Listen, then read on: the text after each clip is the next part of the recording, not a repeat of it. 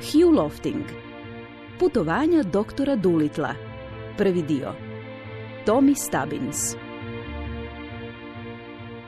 Ime mi je Tommy Stubbins. Sin sam Jacoba Stubbinsa, postolara u gradiću Puddleby on the Marsh. Točno posred grada teče rijeka nad kojom se nadvio vrlo star kameni most, zvan Kingsbridge. Dobar dio djetinstva prosjedio sam na njegovoj ogradi, mašući nogama iznad vode i pjevajući s mornarima koji su pristizali jedrenjacima s mora. Žarko sam priželjkivao jednoga dana poći s njima u svijet i potražiti sreću u Africi, Indiji, Kini i Peru. Nisam ni slutio da će mi se želja ispuniti vrlo skoro. Dostalo je samo jednoga kišnog poslijepodneva nespretno se sudariti sa slavnim doktorom Dulitlom. Oh, kako užasno englesko vrijeme. Jao, meni. Nikada nisam vidio da kiša pada tako jako. Smračilo se kao da je noć. Vjetar je počeo puhati, zrakom se prolomila grmljavina i u hipu je niz jarke u cestu poput rijeke potekla voda. Počeo sam trčati kući. Nije se vidio prst pred nosom.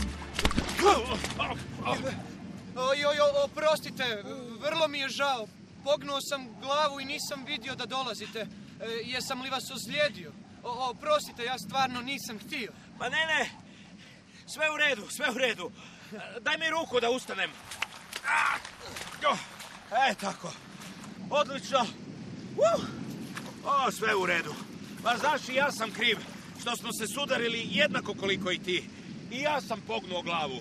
A, ali ja sam trčao. Kaže moja mama da, da trčim kao muha bez glave. Muhe lete, a ne trče.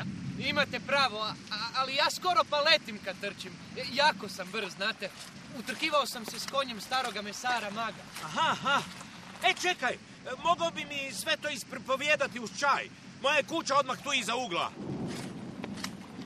O, kako smo se obojca smočili. Dođi k meni osušiti se. Ovakva oluja ne može potrati dugo. Premda smo se našli pred kućom koja je pripadala slavnom doktoru Dulitlu, u prvom trenutku nisam vjerovao da je taj sitni, pomalo nespretni, vrbljavi čovječuljak slavni doktor.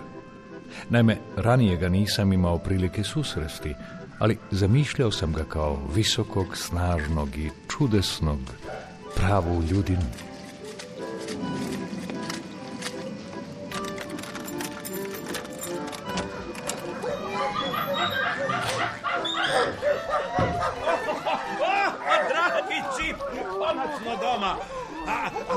Dobrodošlica? O, dragi moji, dragi moji, kako je divno biti doma. Čip, pat. Moj ti mali, moj Čipsajd. A kako je mračno, uopće vas ne vidim. Pat, pat, draga, možeš li upaliti neku svjetiljku? Jeste li vi, mislim, jeste li vi slavni doktor Doolittle? Doolittle e, jesam, doktor nisam. Radi za sebe kažem da sam prirodoslovac.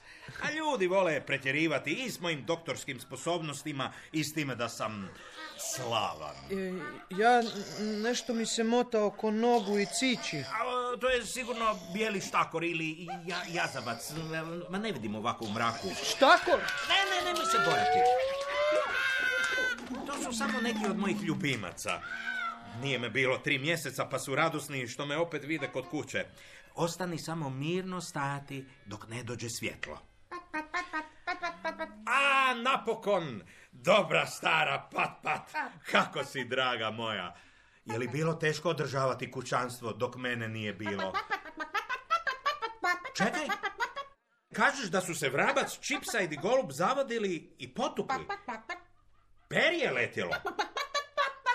Ma daj, e, razgovarat ću ja s njima. A zbog čega?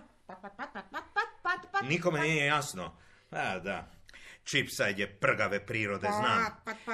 Dobro, a ti, stari moj, kako si mi ti, čip? Bole te kosti. A da, znam, stari moj, dođe ti to s godinama. A kada je ovakva vlaga, mogu ti reći da ja počnem osjećati prve znakove kostobolje. Vidjet ću što mogu učiniti za tvoje bolne noge. Dobro, ima li u ovoj kući čaja i nešto za pojesti? Ja sam gladan kao vuk. A, a i ovomu mladiću bi valjalo dati nešto što će ga ugrijati. Samo, a ja ne znam, a kako se vi zovete? Tommy Stubbins, gospodine. Stubbins? E pa, mladi gospodine Stubbins, dobrodošli u našu kuću. I idemo skinuti mokru odjeću, a onda ćemo skuhati večeru. Ostaćeš da kako ovdje i večerati sa mnom. Rado, premda moja majka će se zabrinuti za mene. A bez brige. Čim prestane kiša, poslaćemo joj poruku po džimu. Taj golub je odličan listonoša. A, a gdje ste vi zapravo bili? Mislim, kamo ste putovali ovoga puta? E, e, jesi li vidio možda gdje sam ostavio torbu? Mislim da je još u hodniku. Evo je. A, E, je li ta torba sva prtljaga koju ste imali na putovanju? život je prekratak da bi se čovjek zamarao su viškom prtljage i stvari općenito. A, evo, donio sam kobasice. Sada nam još samo treba tavica.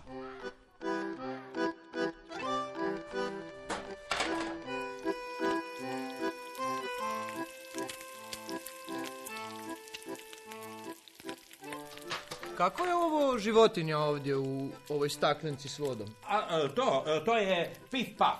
Hippocampus pipitopitus ili jednostavnije morski konjić. Znaš, u ovom sam času vrlo zauzet proučavanjem jezika školjkaša i rakova. Pomalo se razumijem u jezik morskih pasa i u narječje pliskavica, no ono što bih osobito želio naučiti, to je jezik školjkaša. Zašto? Školjke su najstarije životinske vrste. Stare su i po nekoliko tisuća godina. I sad zamisli što bi one sve mogle ispripovjedati o povijesti našega svijeta. Na ovom mom posljednjem putovanju pokušao sam pronaći jednu posebnu vrstu riba pod imenom šilo. Ona je napola školjkaš, a napola obična riba. Tragao sam za njom sve do istočnog sredozemlja. Mislim da bi mi ona pomogla oko nekih osnova jezika školjkaša. E, kobasice su gotove. Poznajete li jezik vjeverica? O da, sasvim je lagan. I ti bi to mogao naučiti bez pol muke. A zašto pitaš?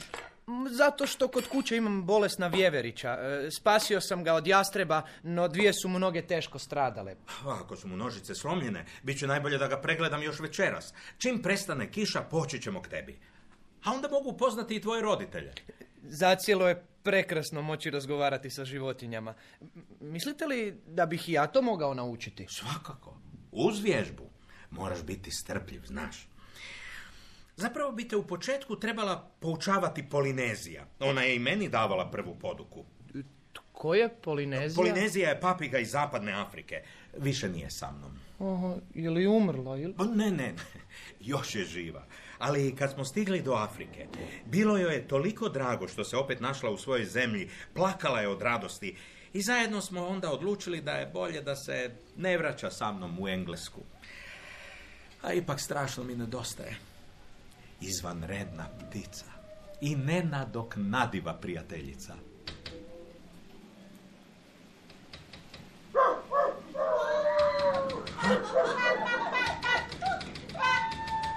Ma je li to moguće? Polinezija se vratila. Bože blagi, e, Jim kaže da je upravo sletjela, a prošlo je pet godina od kako sam je vidio. Oprosti časa.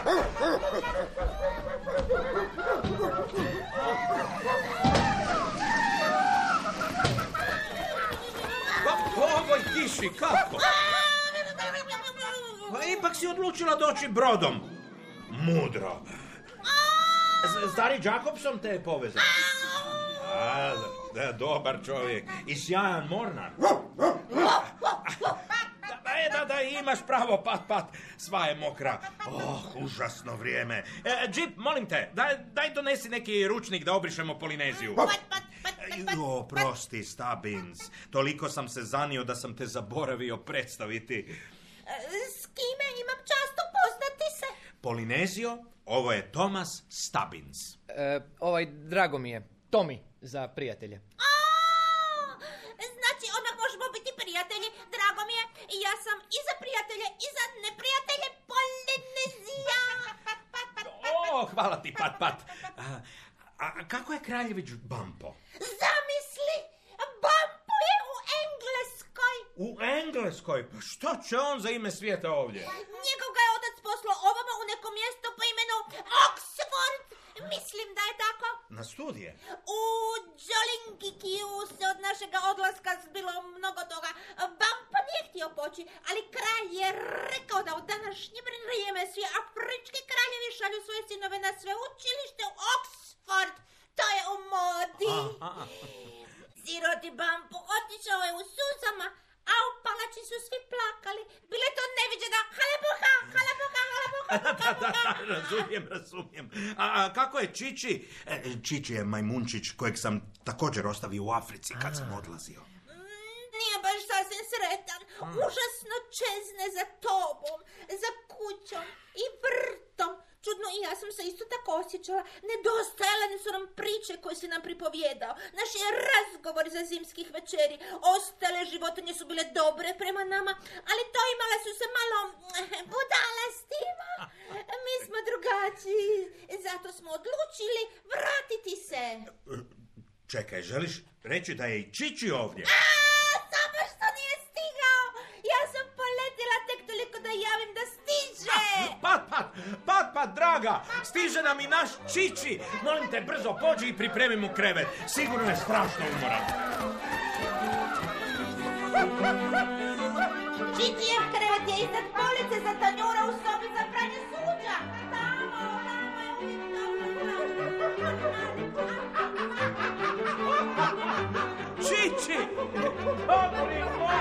Čiči! O, dragi moj dobri Čiči! Jo, što sam sretan što si se vratio.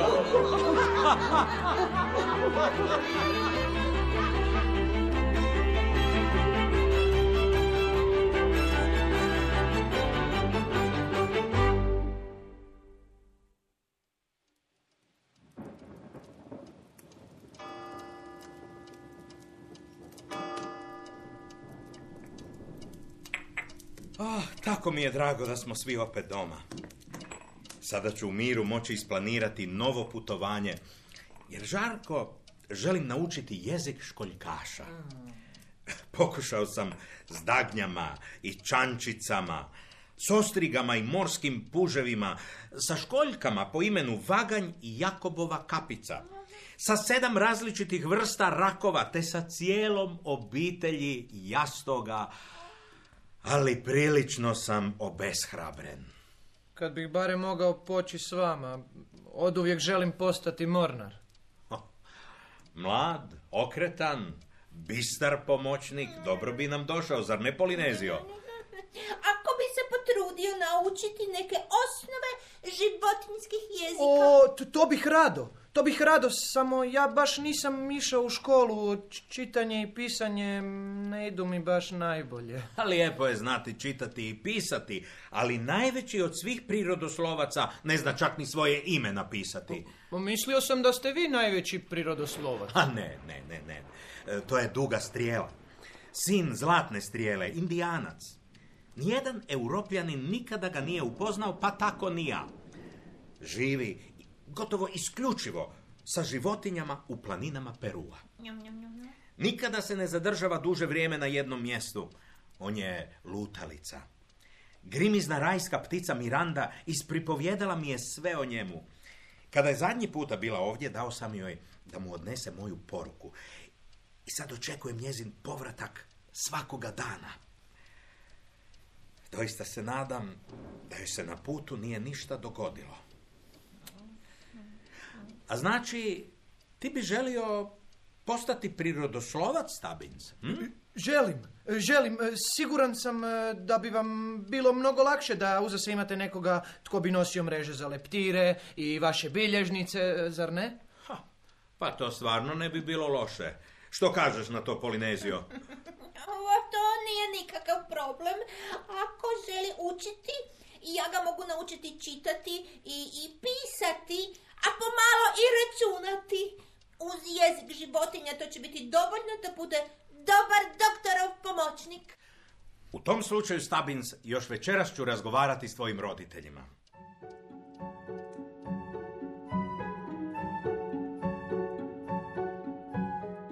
Prije mnogo godina dr. Doolittle dao mi je dopuštenje da zapišem sjećanja na naša zajednička putovanja. Čini mi se da je kiša prestala. Ha, odlično. Hajdemo pomoći tvojem djeveriću. Sada, kada sam već čovjek u godinama i pamćenje me više ne služi tako dobro, uvijek zamolim papigu Polineziju da mi pomogne. Premda, dok ovo pišem, ta predivna ptica ima gotovo dvije stotine i pedeset godina, njezino je pamćenje najčudnovatije na svijetu. Sjećam se, otkako si postao doktorov pomoćnik, nisi više bio isti. Siromašni postolarev sin, hodao si visokom ulicom uzdignuta nosa. Uza me hodao je pas džip sa zlatnom ogrlicom, a umišljeni klinci koji su me prije prezirali jer nisam bio dostatno bogat da bih išao u školu, sada su mi zavidjeli. No, stari džip baš u to vrijeme skrivao je strašnu tajnu.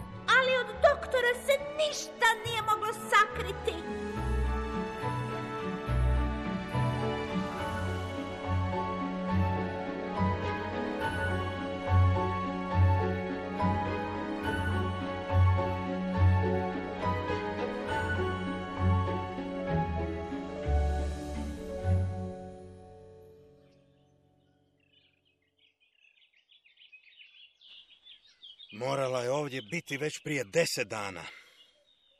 Rajska ptica Miranda. Od sveg srca se nadam da je s njom sve u redu. Ne mogu krenuti na put prije nego što mi donese poruku duge strijele. Ne bi li bilo dobro da pronađemo brod za putovanje? Zacijelo će Miranda doći za dan, dva, a u međuvremenu bit će mnogo toga što treba obaviti, zar ne? Joe, znaš ga, uzgaja dagnje. Rekao mi je neki dan da ima brod kojeg je upravo kupio, ali za plovidbu njime potrebne su tri osobe. Možda Čiči može biti treća. Znam, znam, Čiči, da ćeš rado poći s nama. Ti si spretan i pametan, ali nedostaje ti snage.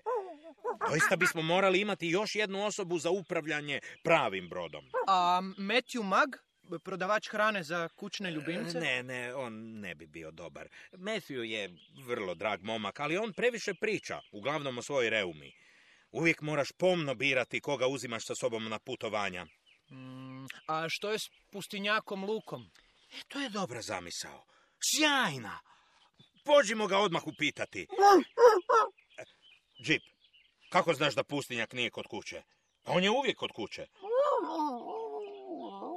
Ti nešto znaš? Što je, vidim ti po pogledu. Reci mi gdje je pustinjak? Z- U zatvoru. U Padelbijskom zatvoru. Taj dragi, dobri čovjek je u zatvoru. Zašto? Zbog čega? Što je učinio? Ubio je čovjeka. Kako je to učinio? Aha. Da, a, mali... Kako? Što se događa? Što Džip govori? Prije 15 godina u nekom meksičkom rudniku zlata pustinjak je ubio nekog čovjeka. Zato i živi kao pustinjak i drži se podalje od ljudi. On je u močvari da ga nitko ne bi prepoznao. Ali prošlog su tjedna u grad stigli neki policajci koji su posumnjali na pustinjaka. Prepoznali su ga navodno po madežu na ruci i odveli su ga u zatvor. Ubio čovjeka. To ne mogu vjerovati. A Bob, pustinjakov pas kaže da njegov gospodar nije kriv. A k- kako to Bob zna? Dobro pitanje. U to vrijeme Bob je bio mali psić, ali sve je vidio. Džip ga je nagovarao da sve ispripovida doktoru. Ali Bob se ne želi maknuti od zatvora dok je Luka tamo sjedi uz vrata, odbija hranu. Kaže da će Luka biti a, osuđen na smrt. Izgleda da je suđenje već danas. S mjesta idemo onamo. Luka je dobar čovjek, moram mu pokušati pomoći.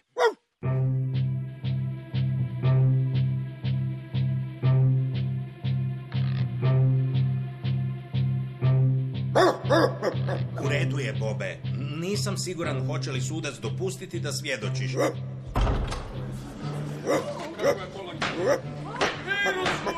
Ne zaboravi što sam ti rekao. Nemoj gristi ljude unaokolo jer će nas izbaciti iz sudnice.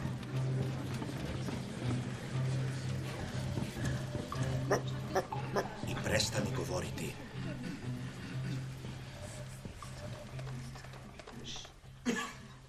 Vaša visosti, želim vam predstaviti novog svjedoka obrane. Psa pustinjaka Luke.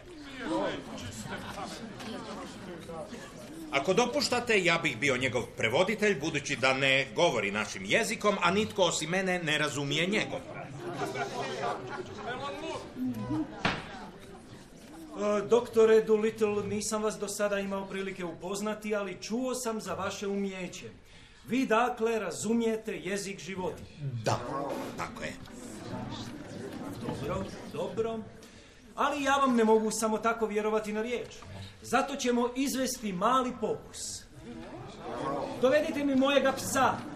Vani je u garderobi.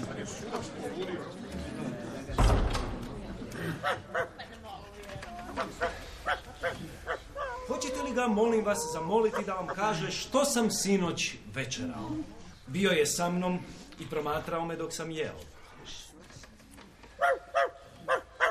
Drago mi je. Ja sam Doolittle. Da, nažalost nismo se još imali prilike upoznati. Uz dopuštenje suca Konklija moram dokazati da mogu razgovarati s vama. I u tu svrhu moram vas pitati, što je gospodin sudac sinoć večerao?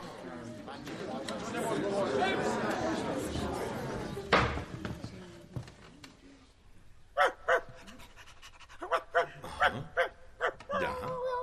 Da, da, razumijem, da. da. Što? Zar i to? Nikada ne bih rekao. Odlično. No, o čemu toliko razgovarate? O, oprostite, malo smo se zanijeli. Hvala vam. Dakle, vaš pas mi je rekao da ste sinoć objedovali ovčetinu, tri krumpira, a četiri krumpira i ukiseljene orahe uz čašu svjetlog piva. O, tri čaše. Ovo kao da su vještićja posla, nisam ni sanjao. A nakon večere ste, kaže, otišli pogledati borbu profesionalnih boksača, pa ste... Biće dosta, biće dosta, vjerujem vam. Pas će biti saslušan.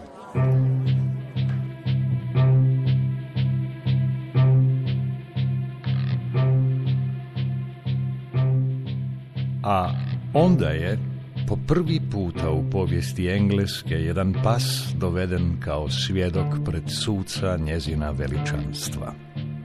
A ja, Tommy Stubbins, sav ponosan, povedoh Boba kroz prolaz, kroz zapanjenu svjetinu, uz namrgođena zapjenjena tužitelja duga nosa, te ga udobno smjestih na visoki stolac u klupi za svjedoke.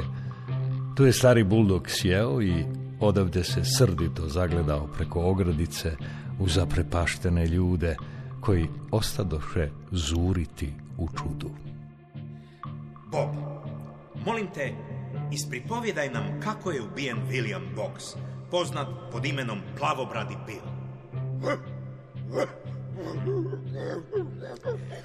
Bobov gospodar Luka Fitzjohn, mi ga ovdje poznajemo kao pustinjaka Luku, eno ga tamo na optuženičkoj klupi, s dva je partnera, Manuelom Mendosom i Williamom Boxom, posjedovao rudnik bogat zlato.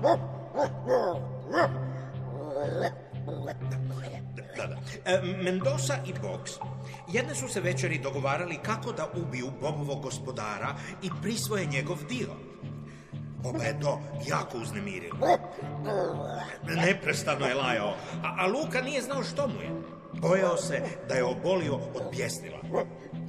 Aha. R- rupa iz koje su vadili zlato bila je duboka i u nju se ulazilo i izlazilo uz pomoć velikog vjedra. Jedan od njih trojice sjeo bi u vjedro, a drugi bi ga spuštali i izvlačili užetom.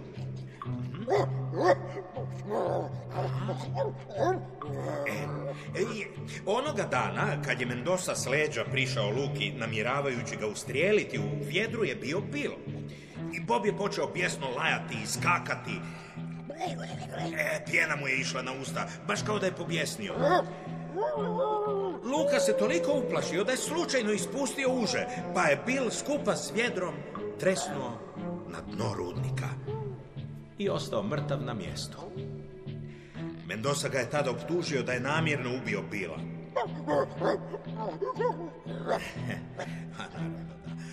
Luka je znao da se uz takvog svjedoka neće uspjeti opravdati i da će završiti na vješalima. Mhm. A Bob je znao da je Mendoza to od početka planirao. I zato je najbolje rješenje bilo jednostavno pobjeći što dalje.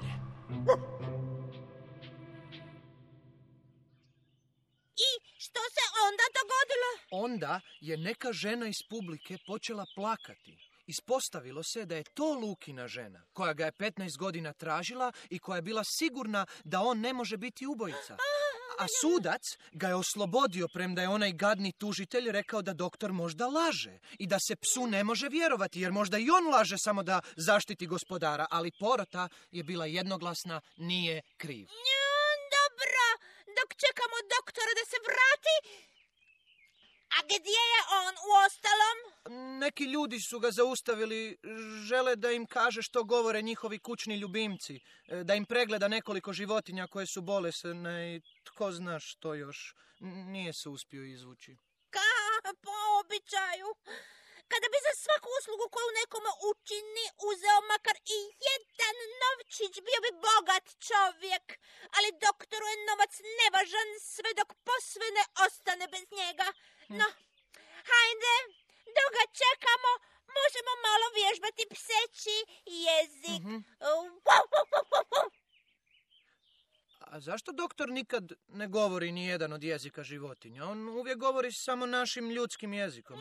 A, a ti govoriš sve te različite životinjske jezike. Doktor ih razumije, ali ne govori.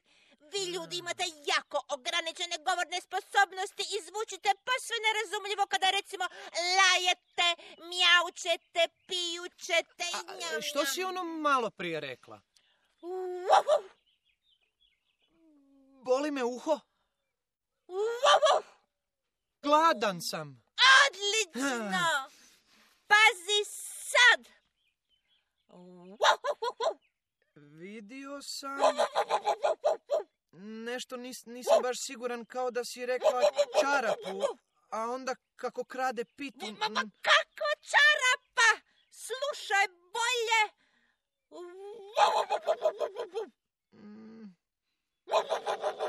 Ne, ne, ne, ne razumijem. Vidi- Joj! vidio sam... Da, vidio sam, to sam siguran, a dalje ne znam, sve mi zvuči jednako. Vidio sam mačku kako krade pitu! Ali, To sam rekla! ali mačke ne jedu pitu, kakvog to smisla ima? Ne pravi se pametan! Brzo. Brzo, stiže doktor. Razumio sam! Razumio sam, Čip, sve sam razumio što si rekao. E, Znao sam da ćeš uspjeti. Bravo! Doktore, doktore, stigla je grimizna rajska ptica! A napokon, kako je? Sasvim u redu kad je stigla, bila je umorna od putovanja, ali dobro, sve dok je onaj smutljivac Chipside nije izvrijeđao. Čim je ušla u vrt, rasplakao je tako da je bila spremna istoga trenutka okrenuti se i vratiti u Brazil. Jedva sam je umirila, eno je tamo u tvojoj radnoj sobi, sobi. Či, Chipside! Čipsalj, što si to rekao Mirandi kad je stigla? Ništa joj nisam rekao. To jest ništa osobito. Kljuckao sam mrvice u vrtu, a ona me gledala s visoka. Londonski je vrabac jednako vrijedan kao i ta drečava na kinđurena strankinja. Uvrijedio si je. Samo sam joj rekao, ti ne pripadaš u jedan engleski vrt, već u izlog dućana kakve kitničarke. To je sve. I da bi bilo bolje da je ostala u vlastitoj zemlji gdje joj je mjesto. Trebao bi se stidjeti. U ovu su kuću i u ovu zemlju svi dobro došli. Sve sam razumio, sve što je vrabac rekao.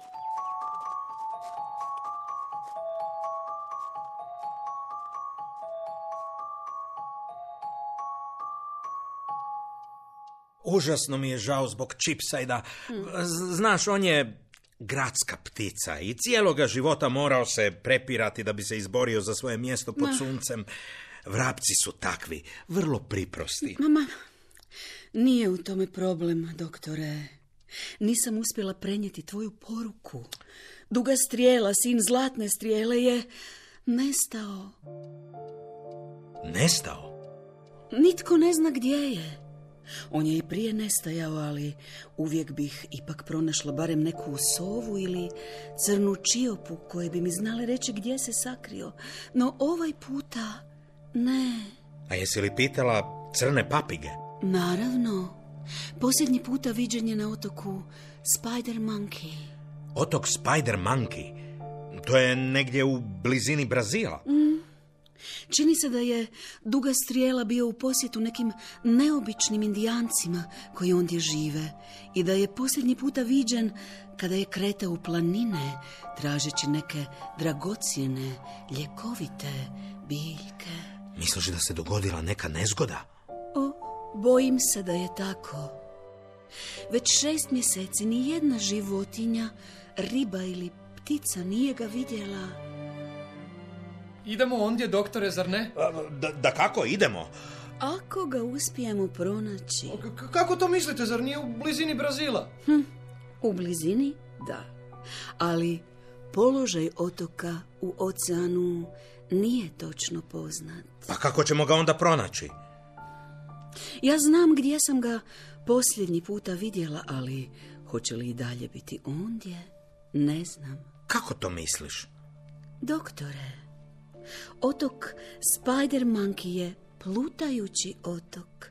Kreće se posvuda, obično negdje blizu južnog dijela Južne Amerike. O, to će onda biti putovanje.